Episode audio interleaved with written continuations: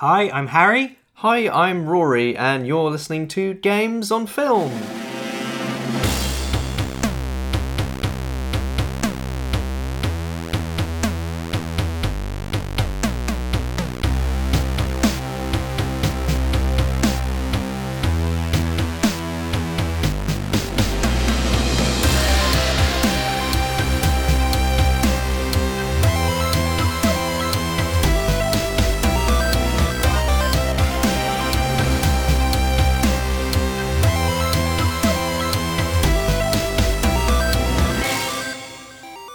Yes, thank you for listening to Games on Film, the podcast that celebrates movies based on Totally awesome video games! Yes, we've had that stuck in our head ever since watching the film we're discussing today, which is Rory. It's the 1983 teen sex comedy set in a video arcade, Joysticks. Hmm.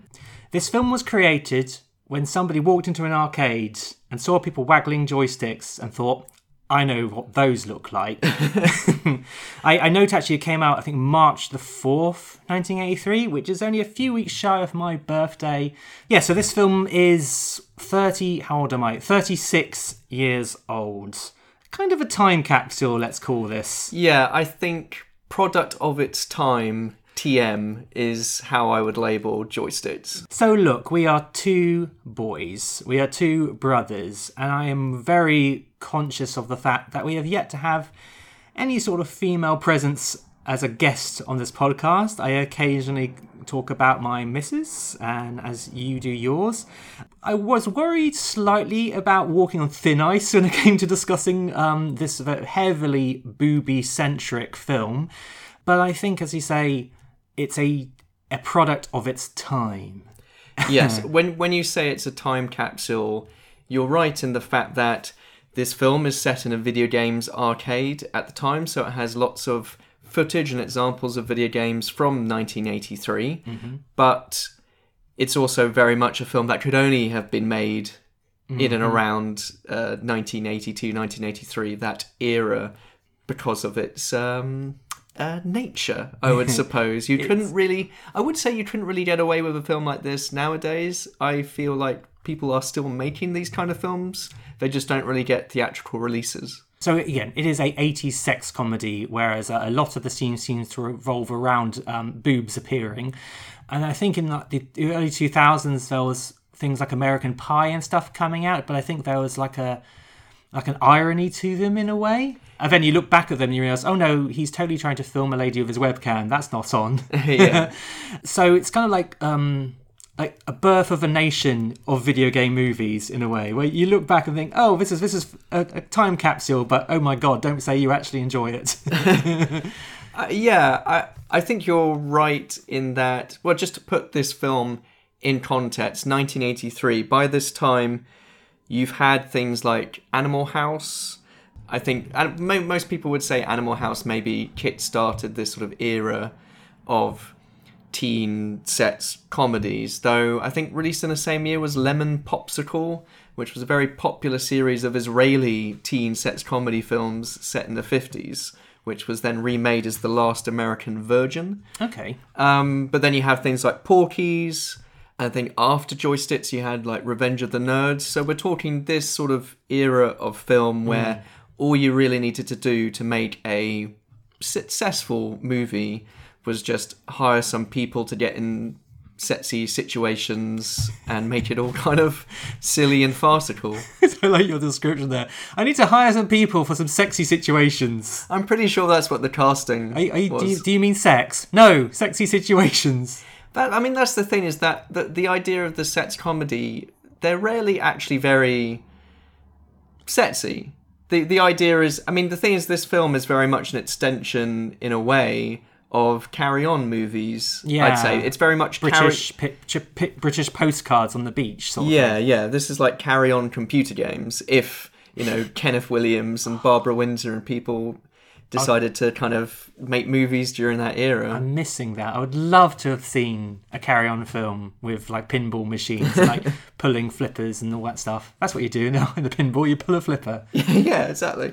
I mean, actually, really bizarrely, watching this film, I realised I'd never really watched any teen sex comedies. So this might have been this might popped my cherry to um for the teen sex comedies. And um, you know, as a, a 21st century grown up, when you've got a mobile phone in your pocket, which is an absolute gateway to any sort of depravity, should you search for it in uh, incognito mode. It's funny to look back at this era when it, that was it was easy access to softcore pornography. Because yeah, I in my notes here there are scenes where I just think this is porn. This is there's like a, a strip. Is it strip Pac-Man? yeah, like strip video, I think they call Strip it. Strip video. There's a section in this film where the owner of the arcade brings a couple of girls into the back room where he's got a console called, uh, well, like an arcade cabinet called Sex Video. Every time you lose a life, the ladies take a bit of clothing off. And I was trying to work out, there's nothing compelling you to do that. That's not, the game hasn't hacked your brain and made you undress. And then they fall onto the fuck bed. He also has uh, in. He's got a bed in his back room, so Yeah, his. I don't know whether that was meant to be his office or just his set's dungeon, but it was little just from column A, little from column B. it was just it was just wall to wall posters of boobs, and I didn't spot this, but my fiance, who was oh, you watched it with the missus. well, sh- she was kind of watching it out the corner of her eye while she was doing something far more intellectual. um, but I had to rewind it. But just behind him on his set bed, he has a plant pot shaped like a pair of breasts. There's just a porcelain set of boobs with plants coming out of it. Classy. I like the metaphor. I don't know what it means, if it if it means anything. I mean, there are sex comedies and exploitation movies which are have are nasty and uh, they feel exploitative.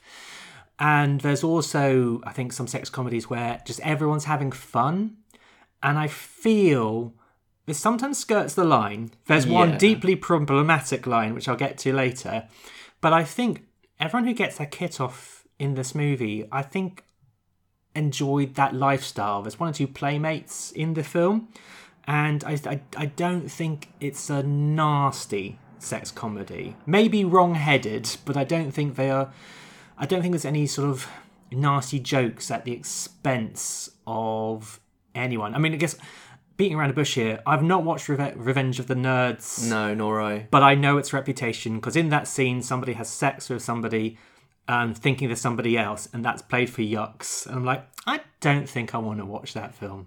Yeah, there's a point we'll get to it where it almost approaches that territory, but I would I would agree to an extent that while the film is certainly leery, I'd say because there's quite a lot of shots of just butts, just girls' butts, and lots of close-ups of boobs filling the cinema screen. I imagine at the time, it's certainly more playful and it feels very much still that the female characters in the film are more or less in control of the situation. Sometimes they are pranked and sometimes but they seem kind of happy just to get their kit off all the time. They seem very open to it. I mean, I think in the first five, well, I wouldn't say, let's go five minutes? No, first four minutes. No, first two minutes of the film, they roll um, to the two main um, undressers just take their top off to flash at uh, one of our protagonists, and uh, yeah, they just seem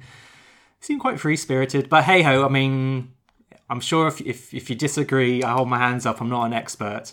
Yeah. I, I think this film still leaves you with a degree of uncleanliness, but I I was more worried about the lines that it could potentially cross, and it, it generally stayed on the line of, to quote one of the characters, good, clean fun, as opposed to nasty, this is very wrong, and no one should watch this in this day and age. you're you're painting a picture of um me playing bowling, and when your toe just goes over the line. I think that's what this film does. The toe maybe maybe goes over the line, but it's it's mostly good, cleanish fun.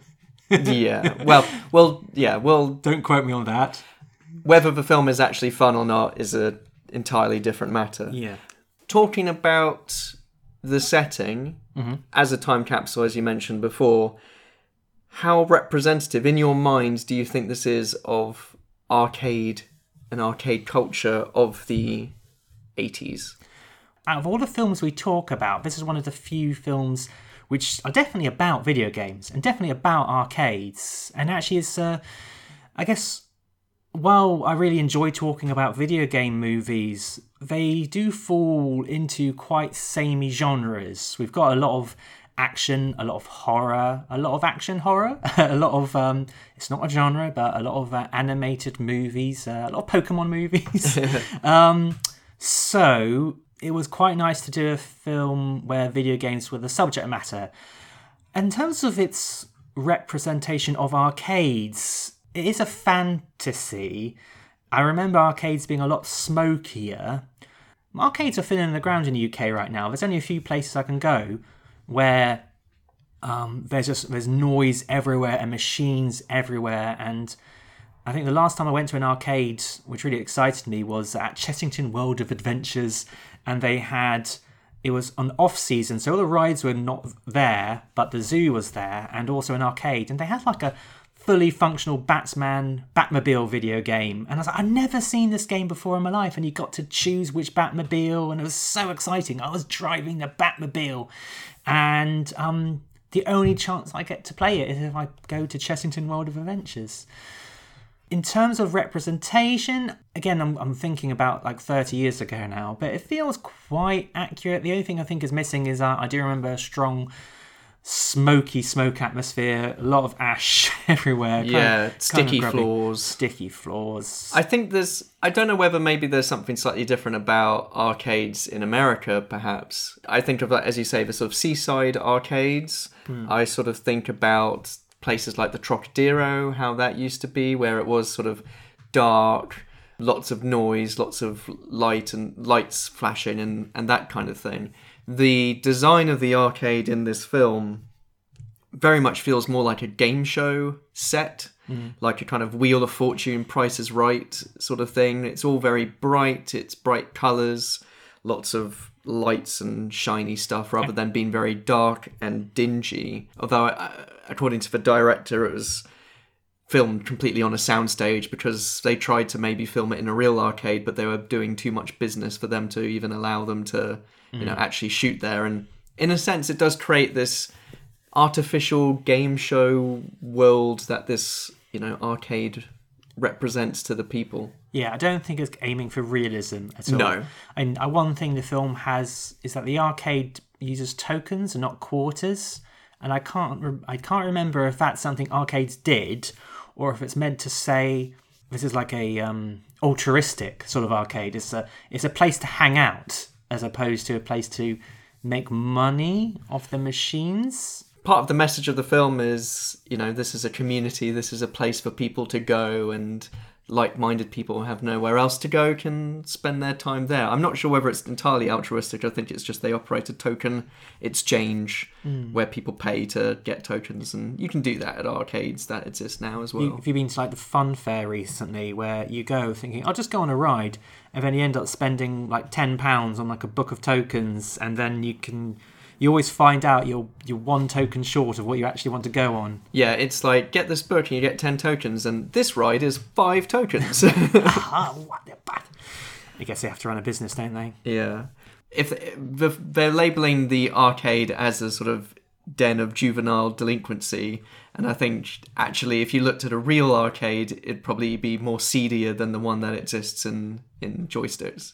I think you would say I've always said senior because now the only people I see in arcades now are pensioners with the two pence machines, where they put a put two p in, and uh, and they eventually get six p back.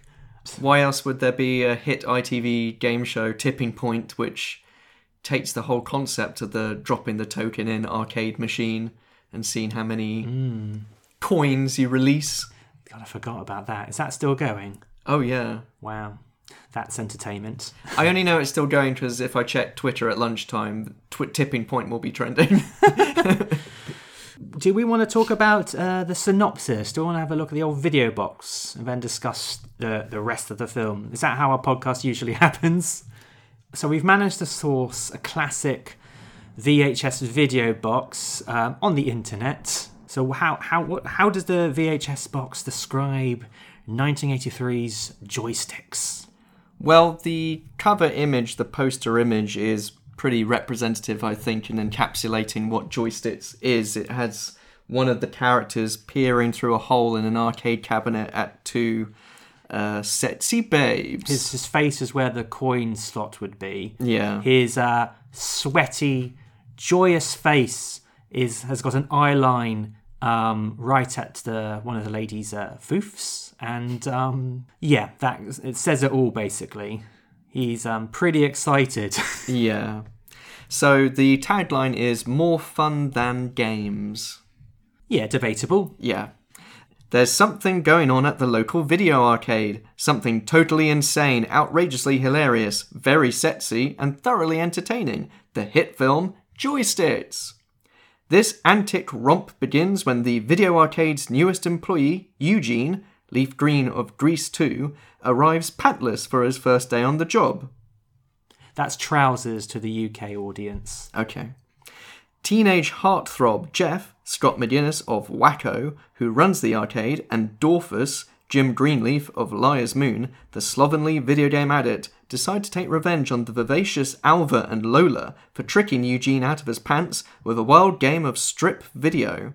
But before they can act, King Vidiot and his sexy troop of high tech video addicts invade the arcade, and pandemonium breaks loose. In the midst of the chaos, Joseph Rutter, Joe Don Baker of Wacko, an influential businessman, comes into the arcade looking for his daughter. When he witnesses the madness around him, he vows to see the den of juvenile delinquency shut down for good. Will the city council decide to close the arcade and spoil the kids' fun? Or will Jeff, Eugene, and Dorfus manage to turn Rutter's anger with a little help from lovely Alva and Lola? It all comes together in a climactic and hilarious video game competition, with a winner takes all bet on the future of the video arcade. A riotous farce of good natured video mania. Joysticks. If everyone would like just bag the noise, okay, like we could do this? Everyone's doing it. But it's not vulgar. Kids play with their joysticks day in and day out, jerking back and forth. Everyone's doing it. But it's not violent. Like, where are we supposed to go? And everyone's doing it. A good clean You want to play Pac-Man? Eugene and Mommy? Oh, baby, it's been so long. Joysticks. You and I have something in common. We both like to hang out in public bathrooms. No. Prepare yourself. I would like you to meet Simba. A film for people who are totally into fun, Strip video? You got it. games, Oh, damn it! and good times. You're running a garbage dump in here, and I intend to do something about it. You will not go to the arcade again, right? If I want to go to the arcade, like, I am going to go. Just for the fun of it. If you win, I'll close the arcade down. It's more fun than games. Joysticks. I can't go on like this! Totally awesome video game! Um, I feel like the video box, um, the person who wrote that did a quite a good job as as trying to line the plots ducks in a row because there are certain things in this film where I just did not understand why why things are happening. Like he's a success. Joe, Joe, Joe Don Baker, who plays Joseph Rutter, he plays a successful businessman, but I didn't know what his business was. He was just your typical 80s man in a suit, and I didn't really know what his beef was with the arcade, other than his daughter was there. But um, I think he hated it before he saw the quote unquote debauchery. Did he just sort of hate it because that's where the kids hang out? He's, Yeah. he's rather representative of me. I, I, was, I was worried about these The- kids hanging out on their Twitter. I would say that really it's just creating generic stock characters hmm. and beats and fitting it around video games, sets, and comedy. I don't think there's really been any attempt to try and weave these things together in a in a in- interesting way. It's very much how do we make this happen? How do we make this happen? So we have the stock cool guy, we have the stock slob, we have the stock nerd. Oh, if this is an absolute cookie cutter Oh, sure. 80s, there's always the businessman who wants to shut down something. Yeah, and that's exactly what his role is, and that's how you make the central conflict happen. The 80s were a kind of a funny time where it was absolutely the age of big business, and Hollywood studios are big business, but we still want to make the, the baddies big business men. So, yeah. uh, well, we'll wait for the evil Hollywood executive who wants to um, take down our podcast.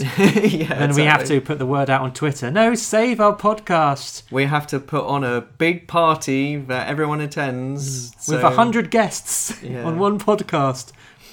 So, um, although the video box was quite spoilerific, we'll say spoilers for joysticks. Who who directed this um this celebration of 80s Arcadia? So this was brought to the big screen by Greydon Clark, writer, producer, and director. He's a former B-movie actor. I think he appeared in a film called The Mighty Gorga about a killer ape. But he's he's a very much a genre hopper. He did some blaxploitation films, perhaps best known for a film called Without Warning, which was in certain respects the inspiration for Predator. Um, Alright. It's about an alien, also played by Kevin Peter Hall, who portrays the Predator in the Arnold Schwarzenegger movie. And this film stars Jack Palance and Martin Landau, and it's about an alien which uh, I think hunts humans and takes them as trophies oh, wow. and such. That is the plot of Predator. Yeah, I, I think it's a very different kind of movie, but Does Martin Landau play a muscular Austrian? No, I think he plays like a Vietnam vet, so close enough. I think his work first came to my attention. There's a film called Uninvited, which I have not seen, but it's also on Amazon Prime, as it seems to be all his work is, at least in the UK at the hmm. moment. But it's about a poisonous cat that stows aboard a luxury yacht. Poisonous cat. Yes, it's a poisonous cat, and it opens its mouth, and a little demon cat jumps out and bites people. Oh my god. So wait a minute, is the demon cat poisonous and the cat's normal, or is the norm is the uh, is it two bad things? I don't. Three if you don't like cats. Uh, yeah, if you're allergic to cats, yeah, it's double trouble. I'm not entirely sure. I have not seen the film. It looks like very audacious filmmaking. I kind of want to watch both those films now because um, uh, I'll get to what I feel about this this film we're talking about um later, I suppose. But I, I note that he's written a book called "On the Cheap: My Life in Low Budget Filmmaking," and I think that'd be an interesting read. So you know, guerrilla on the cusp filmmaking. I know the very first scene of joysticks um, takes place on the road at a stop sign, and that was filmed without a permit, and it was all done within an hour. There's one ed. There's a quick edit. The car, um, the sexy girls in, speeds away, and then I saw another van race past it on the T junction, and then it cuts, and I thought, "Ooh, was there like very closely an was there like a an accident almost there?" I was looking for scars for the rest of the film, but yeah, I feel like these these people, some of these people become who work in B movies, they end up becoming James Cameron. Um, and some of these people just can make B movies like all their lives, and I feel like they might have quite inst- interesting lives and stories. And the idea of this film came about. He was, I think, attending an audience preview of his one of his other films, Wacko, which I think is like a kind of uh, slasher movie farce. But uh, he saw all these sort of teenage boys waiting in line in the lobby for these arcade machines, and he thought, "Oh, this could make me money if I make a film about video games plus teenagers plus sets and comedy." you didn't make cont- you want, didn't want to make a film about queues then? No, Queues.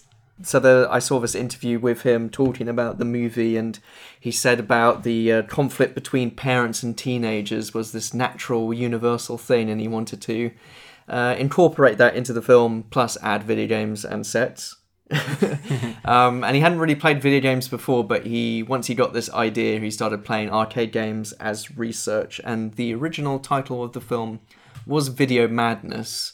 He wanted to call it Joystick, but then the distributor objected because it was too close to the innuendo. Hmm. of it, so they compromised and added the S. Hmm. And your emphasis really did sell the innuendo there. Joy stick. Yeah.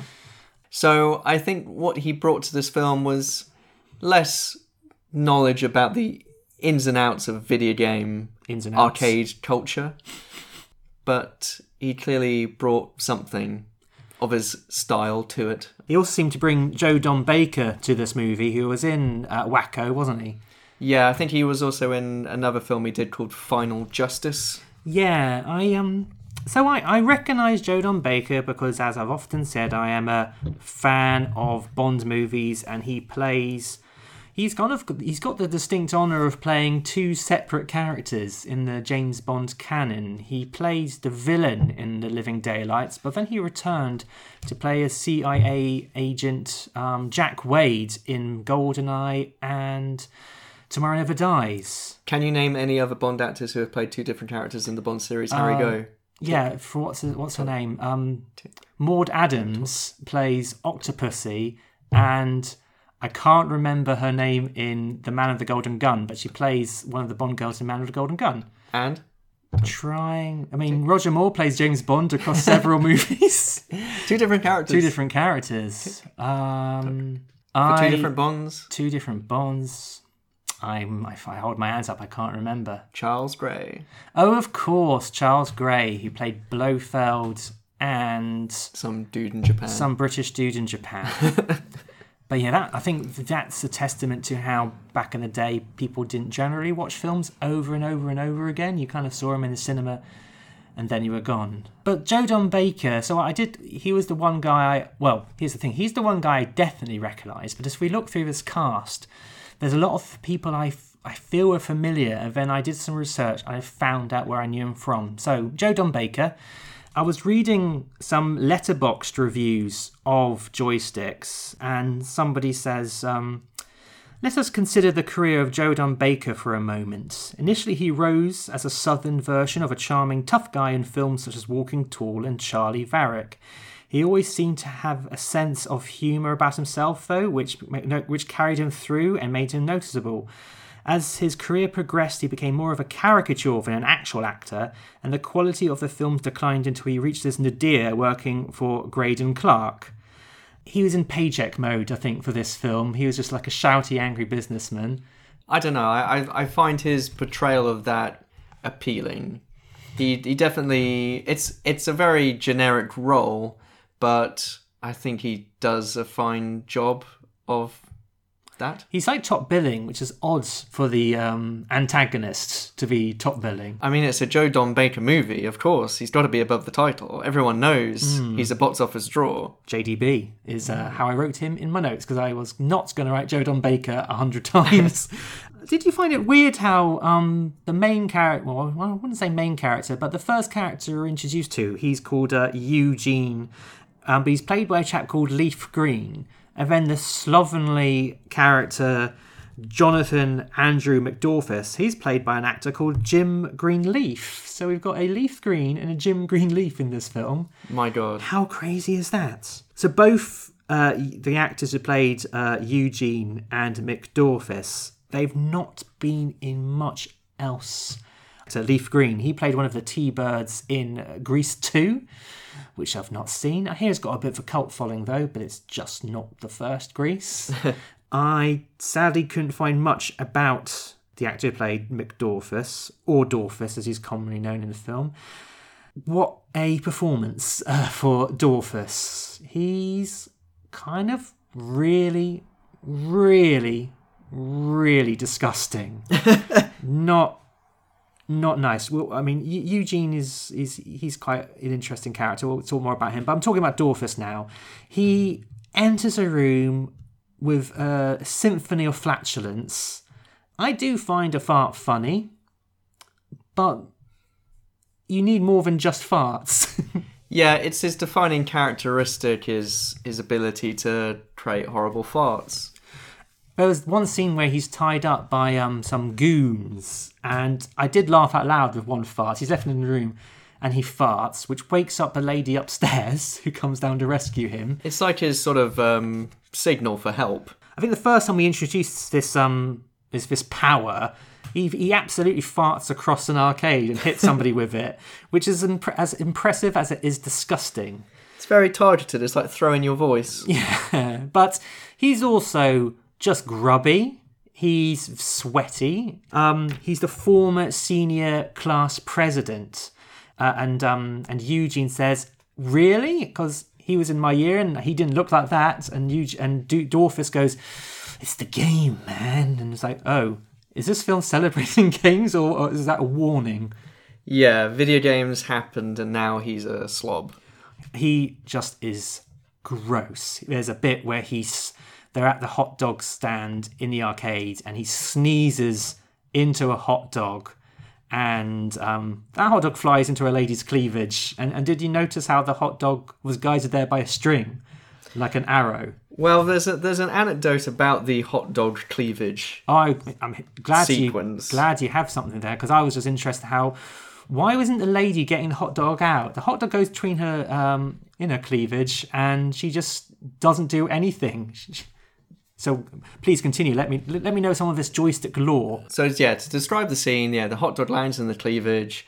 Eugene tries to fish it out with a pair of tongs and sort of tears off the top instead, and everyone finds this all just very amusing.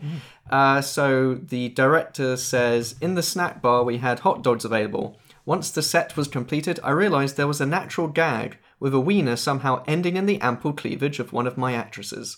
It seemed natural that the Eugene character would somehow be involved. I worked it out on the set, and luckily all the actors and crew seemed to think it was funny. I knew we were onto something. It took a couple takes to get the wiener to land in just the right place, but I think it was worth it. Several times in this film, I had to rewind to make sure I saw the string and the guy did the hot dog. But anyone like watching me through the window would just see me rewinding and booby shots constantly. Let's uh, see that again. Let's see Yes, that 10 again. seconds rewind. Thank you, Amazon Prime. It's funny though, later on in the film, one of the methods Joe Don Baker wants to use, I mean, FYI, I'm going to be switching intermittently between Joe Don Baker and his character, Mr. Rutter. But at one point, um, Joe Don Baker reveals a dead rat and he implies that he's going to tell people that he found this in the food stand. And the guy's like, "Oh, is there nothing you, no level you won't stoop to?" And then I remembered, oh, there was that bit where you're sneezing all over the hot dogs, and you had this gross monster working behind the food counter. Mm, well, one of the reasons why this is like an 80s movie is that we are meant to unquestioningly think our teen characters are are good guys They're the best. they're the best. And um, there's a there's a there's a bit where like the the owner of the arcade or the co-owner of the arcade, he's called Jeff. He says all we've got to do is not break any laws, or all we've got to do is not make this place seem like a, a debauched place. When earlier on in the film, they are definitely breaking health and safety laws, and they are definitely causing ladies to run screaming into the arcade with their tops off. And I think, yeah. I mean, just, I know we've already said spoilers, but later on in the film, um, there's a trial to try and get the place closed down, and they win the trial. The goodies win the trial by revealing that Joe Don Baker was in the arcade surrounded by sexy ladies at one point. And so they win the trial, but the whole point of the trial was to pr- was to prove that this wasn't the place where sexy ladies hung out, and it wasn't a place of debauchery. So we kind of like No, it's the the the trial is they can't find any reason for it to be shut down because it's not breaking any laws. Hmm. They can have sexy fun party times it's not breaking any laws, I suppose. as long as it's not breaking any laws. But um, those girls, they're called um, Lola and Alva. Though they are the ladies we talked about earlier who seem to really revel in, in getting their tops off, in that particular photo, they look quite distressed. Well, they're distressed because they've just been playing strip video, Hmm. and then they're making out with Jeff in his sets dungeon, and Slash office. Yeah, but then Eugene and Dorfus activate a fire extinguisher through a vent in the room, which then he, Jeff says, fire, fire, evacuate. The girls run out topless into the arcade, but it was all a prank, it was hmm. all staged so that they could then take a photo of the girls topless Yeah. screaming. And and Joe Don Baker happened to be there. He they ran into his arms. Yeah, I don't think it was staged so that Rutter would be there. They would then use that image No. to blackmail him later. it was Happy just coincidence. Happy coincidence that the photo I was going to take of these topless screaming women could also be used to incriminate the bad guy. Who for a split second they were locked behind a door and thought they're about to be burnt alive. And also they mysteriously don't I mean, have you ever smelt a fire extinguisher? It does not smell like burning smoke. It smells like extinguisher. The- These these girls, um, I did some research on them as well. Well, one's Kym Malin, who plays Lola. She's the blonde. She Kym was the Playmate of the Month in May 1982 issue of Playboy, and she was also won the title of the most perfect body in Texas in the local local beauty pageant. Also, I noticed in her credits she plays hostage in Die Hard. Do you know what hostage she plays? Do you want to have a guess? Is it the one that's having sex in the office? Yes. I was like, I bet she's her. Yes, she is. Well, good for her. Um, her um, co-star Kim G. Michael. It says here, Kim G. Michael is an actress known for joysticks. so uh, not done much else. It shows you how winning, winning um, the hottest body in all of Texas it could take you places. I think they were perfectly good performers. Yeah. I, I thought I actually I know what you're saying about Dorfus and Eugene and things being stock characters. I think actually the performances sell the roles. Hmm. I believe Dorfus is a horrible, disgusting slob. I just don't think you would hang out with him. I think it broke the reality of the film for me. But I, I think he's just he's a very good customer because he's always there. I thought he was an employee. No, I don't think so. I did get confused because he, when we were first introduced to him, he's playing. Is it Pac-Man? He's playing, I think so, yeah. and he loses, and then he goes around the back of the arcade and starts playing with it. And I thought he was kind of like hacking it. You know how in King of Kong, the documentary, a lot of it revolves around tampering, with tampering machines. with the machines. Um, well, maybe he's you know hired as a sort of live-in technician Hmm. as well, as long as he can play games for free. And yeah, he encounters Eugene because Eugene is the sort of nerd character. You can tell because he wears a bow tie, has glasses, and Hmm. is wearing a sweater vest. And we also know his motivation and his role in the film because we are introduced with him driving and he's singing to the tune of Camptown Races. Today's my first day at a new job. Doo da, doo da. It's just like, oh, okay, so he's a new employee at this new job. And he explains to the, um, what was it, Lola and. Uh, Alva. So and he explains to Lola and Alva that he's off to his new job at the video arcade. And But he he encounters Dorfus and he's like a clean freak and he's like squirting the arcade machines and then encounters his nemesis, who hmm. then they become friendly with. Excuse me. Excuse me, young man. Would you've got to stop playing the games? You're a disgrace. Excuse me, sir. Would you stop playing the games? Young man, you must listen to me. Hey, hey! I'm sorry, but you're not allowed to have food on the games.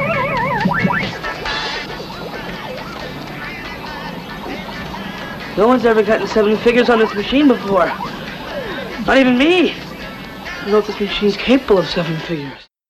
In terms of the other characters at the arcade, there's this weird monk Yeah. who starts ranting and raving about like is it Father I have sinned or something? yeah. Um, and I then I, I guess because he's playing, and then l- there's just another guy who's like slapping his face. Yeah, this is this is one of them. I've written multiple times in my notes. What is going on? Yeah, So yes, there's a friar going, "Oh, friar, father, I've sinned, father, I've sinned," and then I've written here a mentally ill mad dog.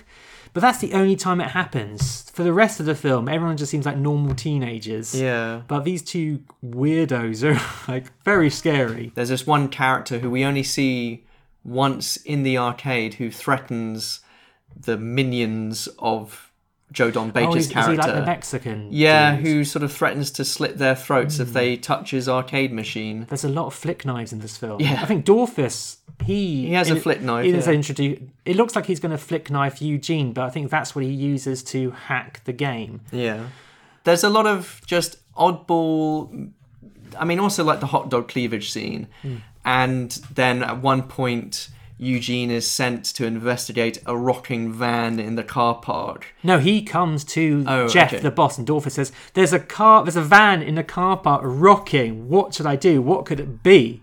And Jeff tells him to investigate. Yeah, and then he cli- he looked peers in through the sunroof, and it's a couple who've just had sex in a jacuzzi. I did not expect a jacuzzi to In be in the- this in a van. van. That was a surprise. And then Eugene falls in, and the couple seem pretty okay with it. Well, did you hear what um, she they said when Eugene discovers them? Uh, they go, "Ah, that was great. yeah, let's do it again. This time, let's put on our snorkels." Uh, It's like, what? Firstly, who goes, yeah, that was great right after sex? and then, yeah, Eugene seems to fall in. And I think I was wondering, I mean, I'm not making light of this, but does Eugene have dyspraxia? Because he is constantly, constantly falling over. He's constantly pratfalling. And actually, the first time I think he does this, he he, plat, he pratfalls off camera. That we're with Jeff and and Alva and Lola, and then we hear a crash, and then they all look to they all look off camera, and then the camera pans over, and he's sort of getting up, and I'm like, why, why would you have an off camera pratfall? I think he was trying to put on his trousers, which were stolen in the first scene. yeah. I have questions about that first scene. You are we are introduced to Eugene as as this nerd character. Then Alva and Lola rock up and almost immediately show their boobs off and say we want to have a good time. And he goes, yeah, okay. And it's weird because he's meant to be this pent up, like vanilla type guy, but nerds don't have sex and convertibles in the middle of broad daylight street. That's pretty like that's like no inhibitions there. Yeah, let's just talk a little bit about Jeff. Hmm. He is the quote unquote cool guy character, but also the least interesting, boring person in the movie. Apart from that last that final act reveal as to why he doesn't play his games. Yeah, so his whole thing is I don't play video games, but yet I manage this arcade. My grandfather's out of town, he's the owner, but I manage the arcade, but I myself I don't play video games and he's constantly got girls hanging off of him. There's not a sequence in the film I think or a scene where he doesn't have a girl on his arm or on his shoulder. on his cock. Yeah, even. um, so I thought that the reason why he doesn't play video games is because he's the cool guy. And it's just for the nerds and the dweebs and whatever, but I'm better than that because I'm like super cool stud. But then he later reveals to Eugene the reason why he never plays is because video games make him physically ill and he gets dizzy when he looks at the screen. And it's not because he has sort of motion sickness. It's because Probably shouldn't work in an arcade. Yeah. But, but go on. it's because he used to be really good at video games. And him and his friend Dorfus like were as good as each other. They'd sometimes beat each other at video games. But then he was with his girlfriend uh, called Sandy. And uh, six months ago, he had convinced his grandfather to open the arcade. And at the grand opening, he takes Sandy back to his sex dungeon, which is arcade machines covered with candles. I know, it's like something out of like a horror movie. It's like candlelit Pac-Man machines hmm. that surround them. And it was his first time. It was their first time. It was a beautiful, magical moment. But then Sandy's father appears out of nowhere, and Jeff catches the reflection of Sandy's father in one of the Pac-Man screens. and then the father takes his daughter and slaps her around, and they leave town. And six months have passed, and he hasn't seen her since. And There's quite a lot to unpack in that scene. Uh, yeah. Because her dad her dad picks her his daughter up fully nude. Yeah. Um, the the frame of the the camera frame just about misses uh, um, downstairs. And like the father does nothing to hide a nudity. He's more concerned of slapping her around. yeah, And I will I have to admit, when Jeff said he was going to play video games, I didn't expect this sort of elaborate story. That- No. to have to, he sees his da- the, his um his girlfriend's dad's face in the video screen. It's, Yeah. And then later on in the film, when he's playing for f- for the ability to run the arcade, there's like a, a versus game. he's sweating and he's seeing flashes of the dad's face. It's pretty sort of Intercut with him having sex with the hmm. daughter. It's like it's almost borderline artistic. It's yeah, it's not the excuse I expected. It's not. It definitely surprised me that this was the reason. It didn't then surprise me that it was an excuse to have another set of breasts in the, hmm. in the film. But I mean, I wrote halfway through my notes, why doesn't Jeff play his games? And I thought it was not not really going to have any reason. I thought he was just going to be, as you say, too cool for school.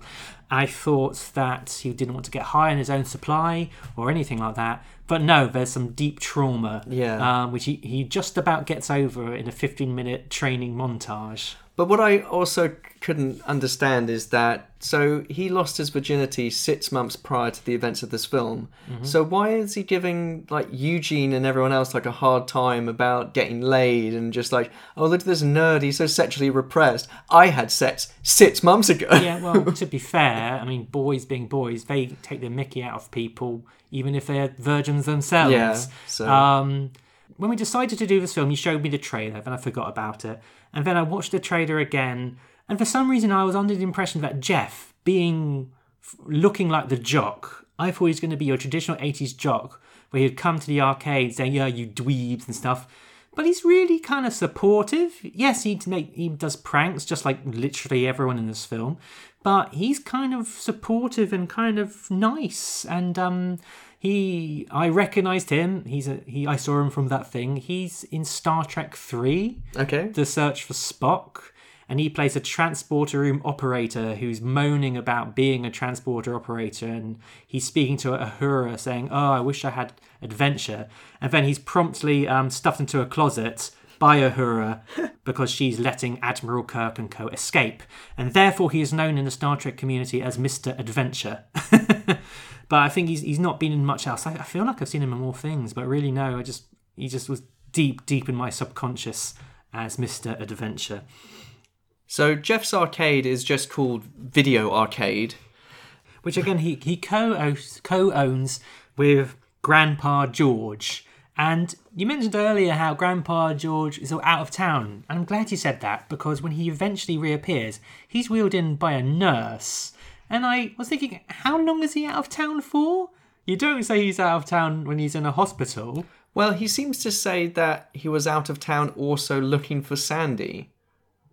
Because Sandy appears and he says, he's- I found her. He's very frail though. How Well, he's got a hot nurse to. I want to see this film where a very old, frail man and a hot nurse scour the country looking for Sandy. Looking for his grandson's hmm. girlfriend. It could be called Grand Sandy. but she must be local because Well, he he says that they moved out of town. It hmm. doesn't matter because the grandfather is just happy that they're reunited. Hmm. He's happy that he's got a hot nurse that he can feel her leg up. Yeah, and he's happy to deliver the line when speaking about Eugene. Somebody ought to get this boy laid. and there's that thing. It's a common thing in 80s movies where they get like a pensioner uh, to say an f bomb or something really rude, and you you uh, remember, oh yeah, old people had uh, sexy lives too. Yeah, I mean, bad grandpa. Think about your grandparents right now. They had sex. So so this arcade then has many classic 80s machines. And I guess it comes from this era where video games were, were blossoming and perhaps didn't have the respectability they do now. I mean, some would argue that they still play second fiddle to movies in, in a lot of culture's eyes. But uh, so apparently Namco had no issue um, licensing Pac Man to be in this sex comedy. Just like House of the Dead, where randomly scenes or cuts within scenes are interspersed with footage from the House of the Dead video games, uh, this film has a screen wipe dissolve of a giant Pac-Man wacka wackering across the screen. And at one point during a private pajama party at the arcade, a girl lifts her nightie and she's wearing she says, Wanna play Pac-Man? And she's wearing like a Pac-Man logoed pair of pants. Which I'm sure you can get in like Primark now. And the intro to the film uh, is just a girl playing video games at the arcade with lots of footage of different titles that feature, along with the aforementioned cracking theme tune, which I assume is just called Joysticks, but has the frame totally awesome video games, which has been in my head constantly. and the lyrics are all like jerk left, tilted right. And um, all this is done. There's always there's a lot of shots where the camera is pointing directly at the person's face, and when it seems like whenever anyone starts playing, be they a hot, sexy lady or the mayor of River City, I Yeah. think this is called, they get this sort of euphoric, orgasmic look, and yeah, it's absolutely looks like they're jerking you off, which is um one off. Not, well, not- one off. yeah, so, one flick, a flick of the wrist. Keen eyes, quick hands, energize my soul again. Gonna see my name in lights. Playing with my joystick. Wiggle left, jerk it right. Sucking everything inside. Shoot fast, shoot straight. Video to the max.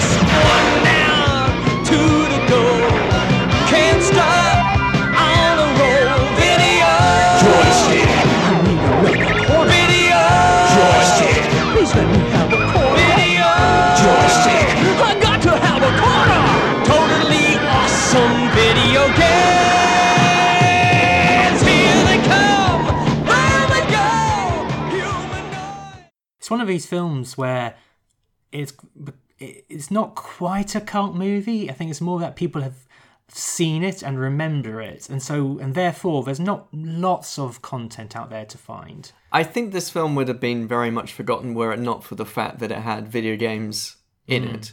The way I first encountered it was through a supercut montage of video games in movies, and I saw some of the clips in this film, and that's where it came to my attention first. But I don't think I would have ever encountered it unless I went a deep dive in the Joe Don Baker filmography and, Yeah. and something and had a Joe Don Baker retrospective. But in terms of the film and the use of these games uh, in this interview, it sounds like the companies were very happy for their games to be included in the film. He uh, had a phone call with Midway Games and went to meet some of the executives there, and he requested the rights to the use of Pac-Man, Program and Control Man, as we learned. in Program and Control Man. Bandersnatch. yeah, uh, to film several of their games. And he says, I decided to take a positive approach and told them I did not expect them to pay me to put their games in my film. I emphasised that they would be getting a lot of free promotion. Oh gosh, that's ballsy. and dangled the possibility of not only using Pac-Man but several of their other games. They were about to release a game called Satan's Hollow and asked if I could include that in my film. That's rude. Satan's Hollow. They were asking me if I could do them a favour by using their games and joysticks. I got the games for no charge, which is a very different. Hmm. Like at the time, they were probably yeah, a movie about video games. Sure, put Pac-Man here, have all these games, pole position, We've got Defender. We've got Pac-Man and Miss Pac-Man. Um, there's a game called S- uh, Space Dungeon and Gorf, which I thought were made up, but apparently they're real. And um, what's the final game they play? Is it Super? Super Pac-Man. Now, here's a question.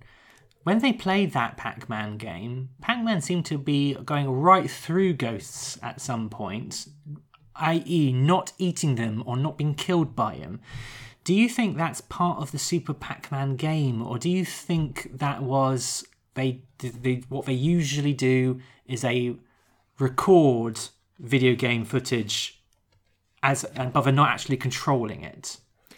the objective in Super Pac-Man is slightly different in that you don't collect power pellets, you uh, collect keys, and those keys then unlock certain sections of the maze. I'm not sure about the interaction with the ghosts and how they interact with the Super Pac-Man when you're in maybe when you're in giant mode, super mode. I think it's okay. Yeah, sometimes there's a very big Pac-Man, and you know, back in the back in these times, um, graphics would increase in increments, and there's a slightly more detail I noticed in Super Pac-Man than the original Pac-Man. Yeah, lots of very in-depth texture on the Yes, on the the- Super Pac-Man mapping. character. You can see his stubble. Um, Oh, could you imagine photorealistic Pac-Man?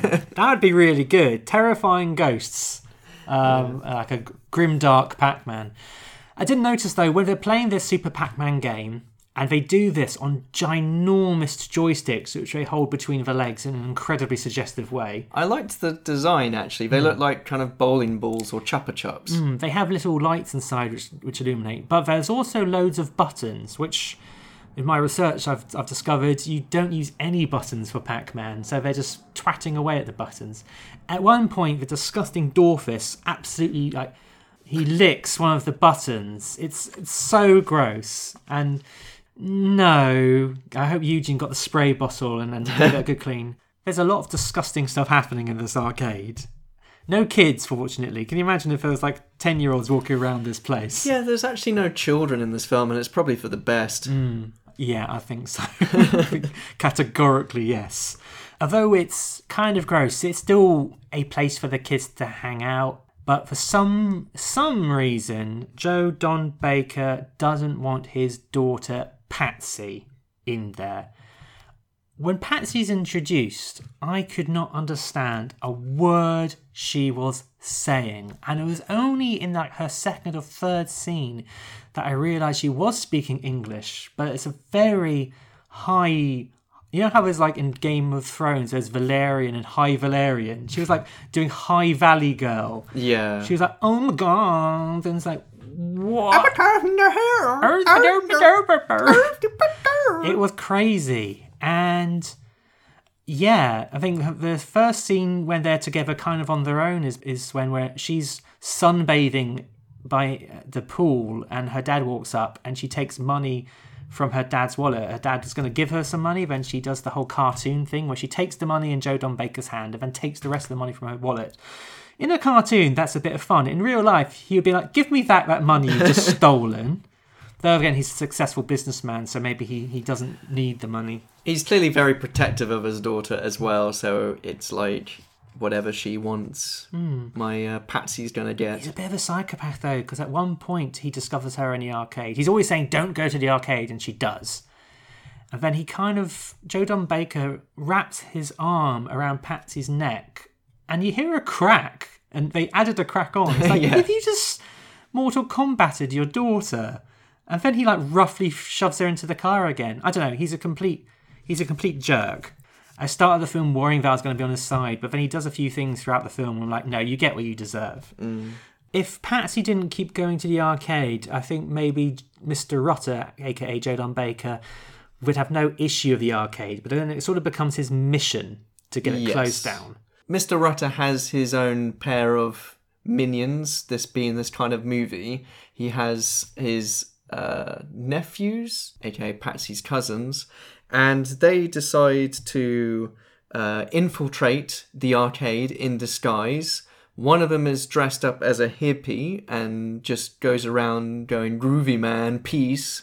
And they have a car with like flower power written Yeah. on it, but incorrectly because they're idiots. and the other one dresses up in drag for the only reason being to end up with gags and make it even more difficult for themselves because uh, they keep on getting the attention of of potential you know Yeah, late, sort of boyfriends and stuff. Yeah so their plan is in order to shut down the arcade and win the affection of their uncle is to go back at night and steal all the arcade machines and Eugene overhears this and so Jeff sets a well we think it's going to be a trap but his plan to thwart this stealing is to let the cousins load the load truck the truck with all the arcade with all the arcade machines, completely clear out the arcade. While they're doing so, they drain the truck of petrol. Yeah, Then they try and start the truck, and as in uh, the the goons try yeah, to the, start the, try, the truck. goons try and start the truck, and can't do so. So they go off to get some more petrol in a can. Meanwhile, Jeff unloads all the arcade machines back into the arcade. Not on his own, with all his friends. with all his friends, and the goons get away thinking they've stolen all the arcade machines. Wouldn't it have been easier to just I don't know, lock the arcade It's or a very ma- like, labour-intensive plan, isn't scare it? them all off because there's no sort of payoff for them. It's in fact just harder work because they have to reinstall all the arcade machines Can I again. stop you there? How how would Jeff scare them off? I don't know. I don't know. Like he's he's clearly adept at pranks because he's created like enlisted fire extinguisher action to make people think the building's on fire. Or I don't know. I like how you think setting off a fire extinguisher is a very well thought out prank. I'm just saying he's he's. I'm not saying it's very well thought out. I'm just saying that he clearly is a man who likes doing pranks, Hmm. but his great big scheme is to just create huge amount of work for himself and his friends. Yeah, so and also when Eugene discovers this plan to steal all the arcade machines, Eugene says, "Let's call the police," and Jeff is like, "No, why not?" Because he doesn't want the police involved, because clearly he is breaking laws while he's yeah. there. Um. So yeah, I, I can imagine being. Well, he doesn't want his grandfather, like, he doesn't want to worry his grandfather or something. He doesn't then, want. then they end up going to trial, and that is when I was thinking, how how long is he gonna not tell his grandfather he's in the in court? But um, yeah, I can imagine being one of Jeff's friends, whether partway through his plan, which is um, let the arcade machines be loaded up to a van and then unload the arcade machines. I can imagine being one of the friends thinking like, I shouldn't have said yes to this. This is a lot of work. Jeff, you're a dick. Yeah.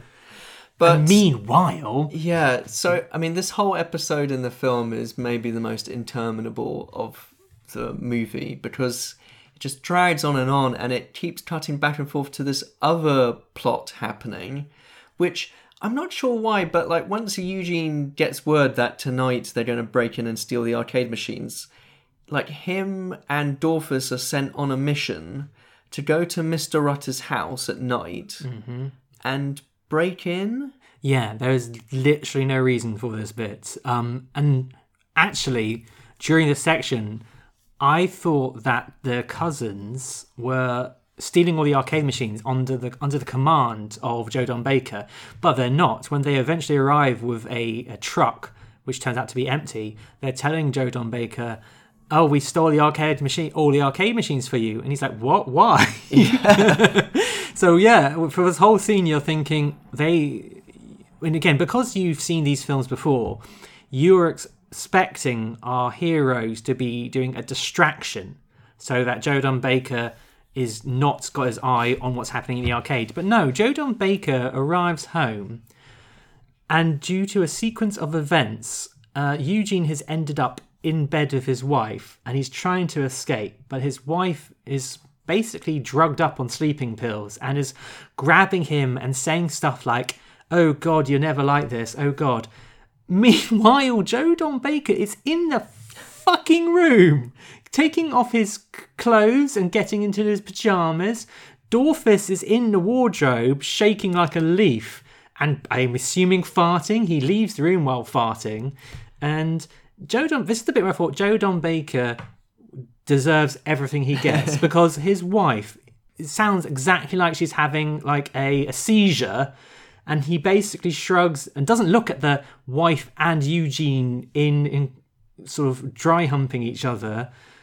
And he doesn't even turn his head and say are you all right love um no he just he just rolls over. And then the button of the scene is him eventually going downstairs and Dorfus is at the front door at 2 a.m trying to shout up to uh, Eugene, um, "Oh, I just want to say it's it's time to go now." And John Baker's like, "What are you talking about?" And then Eugene just plops down right next to Dorfus, clearly having escaped from Joe Don Baker's house. And he does not question it in the slightest. And I think, I mean, it it was proper confessions of a window cleaner Yeah. territory there. And and this also, again, this is the bit where, where Eugene and Dorfus arrives with the sleeping Mrs. Rutter. And Dorfus is saying, This is your chance to. Um, I wrote it down. Assert your manhood. Eugene, this could be your chance to pop your cork, he says while literally on top of a sleeping woman. What's just about saves it, though. Your mileage may vary. Eugene does immediately go, Ooh, don't even joke. Yeah, thank fuck for that. Yes, it skirts the line and then later on completely cogent Mrs. Rutter does want to get with Dorfus. Hmm. So it suggests that he's obviously really sexy. it, I mean, all it does is lead to the fact that so Eugene and Dorfus and now Patsy, who's been stirred by the whole commotion in the house, they make their escape while Rutter is distracted by the cousins, and they head back to the arcade where Jeff has decided to throw a private party at 2 a.m. and he's told all of his friends to invite their girls because he likes girls in pajamas, especially. Mm-hmm. Rutter arrives at the party again, trying to track down Patsy, and it's that which spurs him to unleash a spontaneous public demonstration against the arcade uh, the next day. I did like how they kept calling it spontaneous public demonstration. Yeah, the the reporter at the demonstration the next morning says we're at a spontaneous public demonstration to shut down the arcade, which was maybe the only joke I was like, that's funny. Um, well, I'd say actually this is the point where I think they've got the sexy stuff out of the way, and for the most part, they lay on the jokes. And actually, I found a lot of stuff, I, a lot of humour I quite enjoyed, or at least performances I quite enjoyed in this um, second half. Later on, um, when the uh, protest falls through because the protesters actually end up getting free video game tokens and end up really enjoying video games, and so that was that was nice. And then I think the next step is uh, Rutter trying to incite uh, some violence within the arcade, and he enlists the help of King Vidiot, who um, leads this uh, pack of, of girls called Vidiots, and he's like a proper 80s punk. He reminds me of Return of the Living Dead. In talking about fun dialogue, there is a bit. So there's a bit when Joe Don Baker says to King Vidiot, um, "If you're half the idiot I think you are," and then he's interrupted. King Vidiot says, "I am half the idiot you think I am," which uh, I thought that was good dialogue. I think King Vidiot is one of the more interesting characters in the film. So he loves the arcade, and him and his Vidiots who jerk around in strange motion like they're pixelated characters. They kind of go, eek, eek, eek, eek. Yeah, they um, Munchkins. They remind me of. yeah. Uh, but he leads this posse, and they love the arcade. I think in an interesting inversion, punks are you were usually depicted as badasses, but these guys they feel like they feel left out. I think King Vidiot is a sensitive soul. Hey, Vidiot! Vidiot. Hey. Well, I see the uh, gang's all here, huh? Hey, what's the idea? Opening up and not alerting the Vidiots. We see we're not open. We took care of a little business, and now we're celebrating.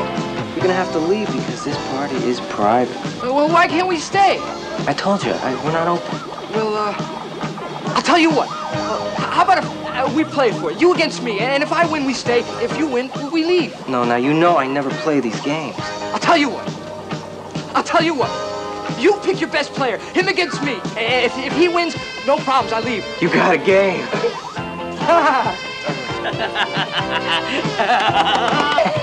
Dorfus. And the game is Satan's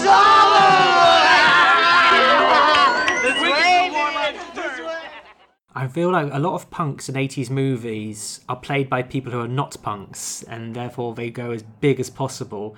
I was wondering in their interactions together whether Joe Don Baker was actually a little, really a little bit scared of the performance. Uh, The actor is um, John Grease, G R I E S. Um, I looked him up on IMDb. He plays Uncle Rico in Napoleon Dynamite.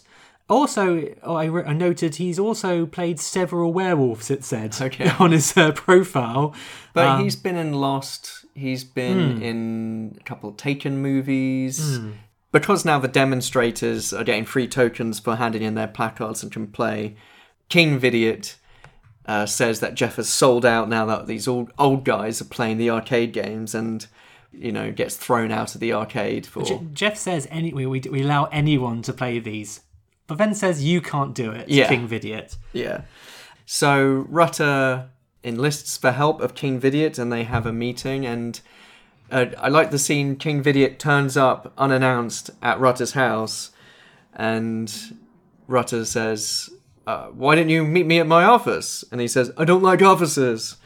And he says, "Well, why don't you come in through the door?" Because he just enters through the sort of back window and says, "I don't like doors." and then Rutter says, "Well, have a seat." And he says, "I don't like seats," and just knocks over a chair. What do you want? He wants wheels. yeah, he's a punk. He's a punk. He doesn't like anything apart from wheels. And so he's given the tiniest little motorcycles I've ever seen. And I think that the plan is that he's to drive into the arcade and, and again make a nuisance. I think they want to get the law involved because Joe Don Baker he just wants to get the mayor's attention, and so far has failed. And so these little bikes drive into the arcade. And in fact, I, I, look, I found a review on Letterboxd for this film by a chap called Jake. Just says. I wish I loved anything in life as much as King Vidiot enjoys rolling deep into the arcade on tiny motorcycles with his Pac Man honeys. What's in it for him is that Rutter promises that he'll buy him a video game machine if Mm. the arcade gets shut down, and that's all he wants is my own video game. Yeah, just one game though. if Joe Don Baker wanted to coerce you into do, causing some shit in an arcade, what one video game would you do it for? Point blank. That's a good choice. Yeah, good, good choice. Um, Star Trek: The Next Generation Pinball Machine. Okay. That's my jam. I discovered that in a bowling alley recently. I kind of dropped to my knees. It was, it was glorious. At the altar of Picard pinball Mm. version. I can only hope the new Picard series um, generates yet more pinball shenanigans. It's about a man coming to terms with his uh, legacy and his age and uh, multi balls. Um, sh- these shenanigans do. I mean, this is a sh- very shenanigan heavy movie, but this particular shenanigans does draw the attention of the mayor, and um, we have a traditional council meeting. Council meeting. We love our council meetings in movies. Yeah, when this council meeting came to the end, I looked at the clock and there was 20 minutes to go, and I thought, oh, oh. This trial, this council meeting, I thought was a whole heap of fun. I thought it was my favourite bit of the film, um, not least because um, we have some um, very interesting characters as witnesses. We have a, a coach called, I think it's called Coach Straight, and he says the line, uh, most of my boys are addicted to these damn video games. It's worse than dope or booze or even women. uh, there's also a nurse who talks at length about Pac Man arthritis, a lot of people looking at their hands, and uh, she says joysticks are a hotbed of germs. Germs! But then I think my favourite two bits of the film are the Joe Don Baker's. Uh, description of what it's like in the arcade and it's like from it's like a layer of hell it is uh, lot of um very violent mud wrestling like if you watch it they are not sexy wrestling this is like you know to the death There's definitely, I think, at one point, one of them kicks their opponent in the face Mm. during the mud wrestle. His vision of the arcade he's describing is a vision of hell. It's this kind of Complete bacchanalian orgy. Mhm. Uh, there's, I think, a sign shaped like a penis which says a game called The Progenitor, The Sperm Giver, which I don't want to know what that game is. it's my nickname Eugene is in some sort of S and M get up, I think. Uh, uh, Dorfus is like full hedonism bots with the grapes. Yeah, yeah. And um, got to say though, uh, I, can't, uh, look, I would like to go there. and we cut back to um, the coach straight and the nurse who are also like looking lovingly, thinking, "Oh, this sounds nice." Yeah. So it's kind of funny because only only Joe Don Baker is thinking this is a, a bad thing, but we also hear Jeff's uh, whiter than white take on his own arcade, which is very heavenly, and it's all very blissful and funny. And um, Eugene's at the milk bar serving milk, and a lady goes, "Oh, I'm sorry, Eugene. I accidentally rubbed my breast up against you." No harm done, Candy. And they all go a shit-eating grin, and then the camera pans to Dorfus with the Pope. I think, yeah. The Pope is saying, um, well, hot dog, these hot dog and beans you've cooked are delicious. And Dorfus says, oh yes, wasn't it Paul who said, whoever smelteth first, dealteth first? Which is about as, as highbrow as Dorfus gets. And then we, we the button is the it's a classic bit you get in a lot of 80s movies or a lot of courtroom cases in films where Surprise witness. who is the surprise witness? Patsy. Oh right, yes, testifies against his own dad, and Joe Don Baker completely flips out, which Mm. doesn't help his case at all. As I said, the the final button is he's resting his whole case on just how this is a, a hotbed of debauchery, and he has he would, he would never go there. And then they have a photo of Joe Don Baker in the arcade, surrounded by surprise ladies who are topless, and also currently still under the impression they're being they're about to be burnt alive. um, the mayor says, "I see it's not breaking any laws, so I see no reason to keep it to, to, to close it." That's when Joe Don Baker says, "Well, if you're not breaking any laws, look at this dead rat I'm about to plant." And Jeff goes, "Oh, if there's nothing you won't stoop to," and then they throw down a gauntlet. They say, "Tell you what, I will challenge you to a game." Jeff says we will challenge you to a game, and if we win, we you'll never trouble us again. If you win, we will close the arcade. I feel this is a bit foolhardy of Jeff because he, He just wants Rutter off his back for good. Mm, yeah, So they're fighting for the fate of the arcade, and Rutter nominates King Vidiot, and Jeff nominates Dorfus, and the choice of game is Super Pac Man, but the next day, Dorfus is a no show, and it's up to Jeff to take his place, and that's when we get the reveal of why he can't play video games. and Dorfus. He's the only reason he's not there is because he's been tied up by the cousins, the baddies. So it's the big finale. They're playing Super Pac-Man. Jeff is losing horribly. Uh, King Vidiot is winning so comfortably that he just quits while he's ahead. But just when all is lost, Dorfus appears having been rescued out of being tied up by Mrs. Rutter, who he awakened through his farts, and then promised that he'd be able to get new, nubile young bodies for her to have sex with. it's bad when you're watching it. It sounds even worse when you're describing it. and uh, meanwhile, at this time, the mayor has shown up at the arcade to scope and look around, and has now become addicted to video games himself. I quite liked again the the his li- eyes light up when Yeah. he starts playing. Uh, um, I think I mentioned it earlier. Is it Gorf? Oh, okay. I, it was some sort of Space Invaders rip-off. I'm not sure. But Dorfus arrives just in time and is about to step up, and then Eugene says, "No, wait. It's up to Jeff to face his fears, Work through his trauma. work through his trauma, and kind of these little nuggets of positive messaging. I think really Yeah. works. that there is a there is positivity about this. The, the idea of the arcade is like giving kids a place to belong, and So how how do things wrap up? well, Jeff wins. Jeff wins. He manages. He did to- it himself. Yeah, he faces his fears. He succeeds. Victory is his, and it's tokens on the house for all. What happens to Joe and Don Baker? Does his skull get crushed? I forget. No, but he does try and crush the skulls of his his nephews. Oh, he's banging him against the wall, doesn't he? Yeah, he literally, you two doofuses, like knocks Mm. their heads together in a fit of rage Mm. because they let they let Dorfus escape. Yeah. Meanwhile, the business that he runs has been like completely leaderless for about two, two weeks. It's like I'm gonna take some vacation. I'm gonna shut down the local video arcade. Yeah.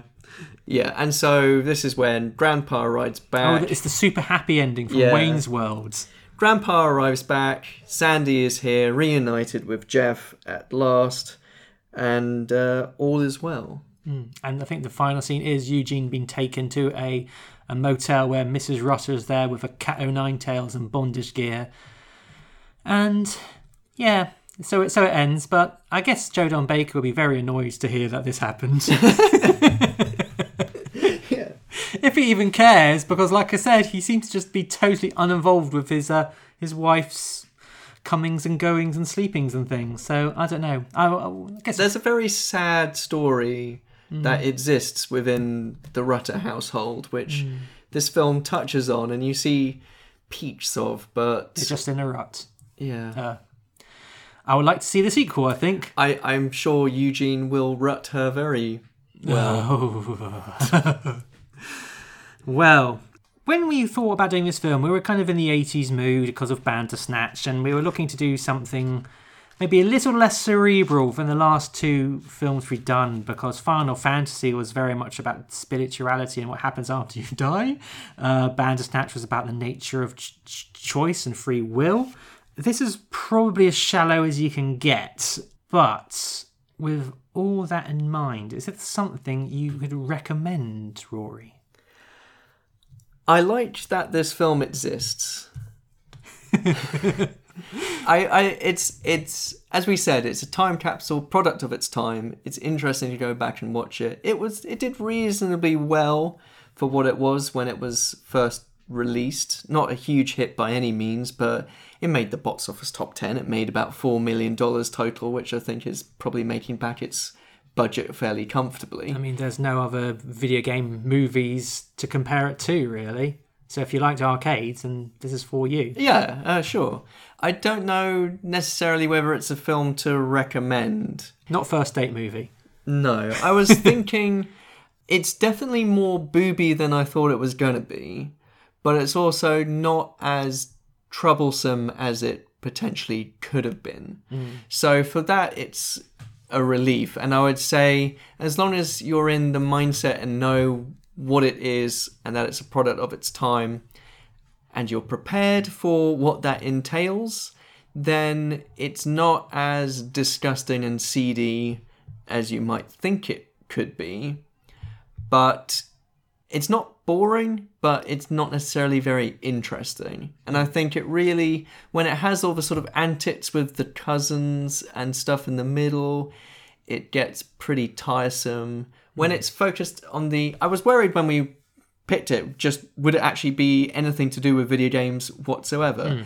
And to that extent, it is. There's, you know, two big video game face offs, there's lots of footage of games. It's very much talking about video game culture and how the grown ups view video games. And it's, it's portraying video games in a positive light. Yeah. The baddies hate them. Yeah, so you know, you have these grown-ups and you know the squares and stuff who are saying it's all debauched and Oh. decadent filth. No, you- sorry, you've reminded me of perhaps my favourite line. I think I think maybe it should be the tagline of this podcast. It says, "As you know, we are here to extinguish the filth and the decadence that is commonly referred to as video game entertainment." Yeah. That's basically video game movies. This film is very much celebrating video games, and that you know, yes, it has slobs and weirdos playing them, and suggests a certain amount of video game addiction is bad for you. Like even when the mayor gets hooked at video games at the end. It's like, oh, video games are great. Even the mayor likes them, but also he's wild in the eyes, and it's like, Give me a token, oh, give me a token." God, this guy's now been broken by video games. I think it's all a bit of fun, though. I mean, it shows that everyone can enjoy them. And again, it's funny in this day and age, there, there appears to be a bro culture in video games, but um, yeah, it's just everyone was enjoying them back then. but it is not a very well made movie and it does have a lot of misfiring jokes where you know you can't help just roll your eyes and groan at what's happening on screen so it's very hit and miss it's pretty sloppy But it has that, I think, gonzo enthusiasm that you often get in these really low budget movies. it has personality Mm. I would agree. I would mostly agree with you. I think the day I, I watched this yesterday, and I feel in that time my feelings towards it has become more positive than perhaps I felt right after finishing it. I think it's definitely worth checking out if you're curious. Though, if you are just curious, then once you've got past that first half hour of boo boobies, there's not much else.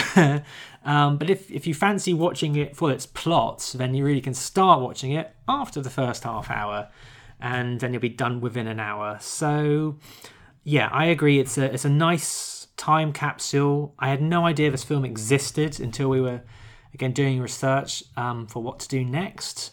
Yeah, I'm glad that we're just doing something which is less about like an adaptation of an existing IP. This is more about the culture of video games of that time. yeah i'm just glad we're not doing a film like this every single week Yeah. I, I mean yeah i'm not sure i could do a 80s teen sex comedy podcast That's a depressing thought. without my soul being oh my goodness. gradually And eaten not- away. And I thought that was going to be the case with a video game movie based podcast, Hmm. but here we are. No, we've, we've long been desensitized to that. so, though we're now leaving the 80s, we're not quite leaving retro games behind us because the plot of our next movie uses a. Oh, this is depressing. A retro game at its core, even though I guess the game was made in the 90s, so. ooh. It is the sequel to the Robin Williams classic. It is Jumanji Welcome to the Jungle. So, yeah, it's a relatively recent film, but there's a sequel coming out later in the year, so we thought this would be a good time to have a look see at our, our I think, third rock movie of the podcast. Third, The Rock movie. Third The Rock movie. He's not just a rock, he is the rock. Is he the, is he the Dwayne Johnson as well? Yes. Okay. So starring the Dwayne Johnson, The Rock, Jumanji, Welcome to the Jungle. Check it out for our next podcast. But in the meantime, how could people get in touch and keep following us? You can visit our website, gamesonfilm.wixsite.com slash podcast or through tinyurl.com slash gofpod. That has all the links to where you can contact us, as well as links to how you can support the show and more information about video game movies in general. You can find us on Facebook, Twitter, and Instagram at gamesonfilmpod, and you can email us, gamesonfilmpod at gmail.com. I'm also on Twitter at Rory Steele. I'm at Only Man Who Can. And you can find all episodes of the podcast through soundcloud.com slash gamesonfilmpod, as well as all the usual podcast outlets. So please look it up and uh, share with friends, like and subscribe and give us a rating. And the music for this episode was composed by David Lightfoot. Harry, do you have anything to plug? I'm still doing stand up comedy, so just look for Harry Steele Comedian and you'll find me. And you can also get involved with the video game community and play video games on a big screen as well with events I hold through Gamer Disco in and around London. So look up Gamer Disco on the socials too.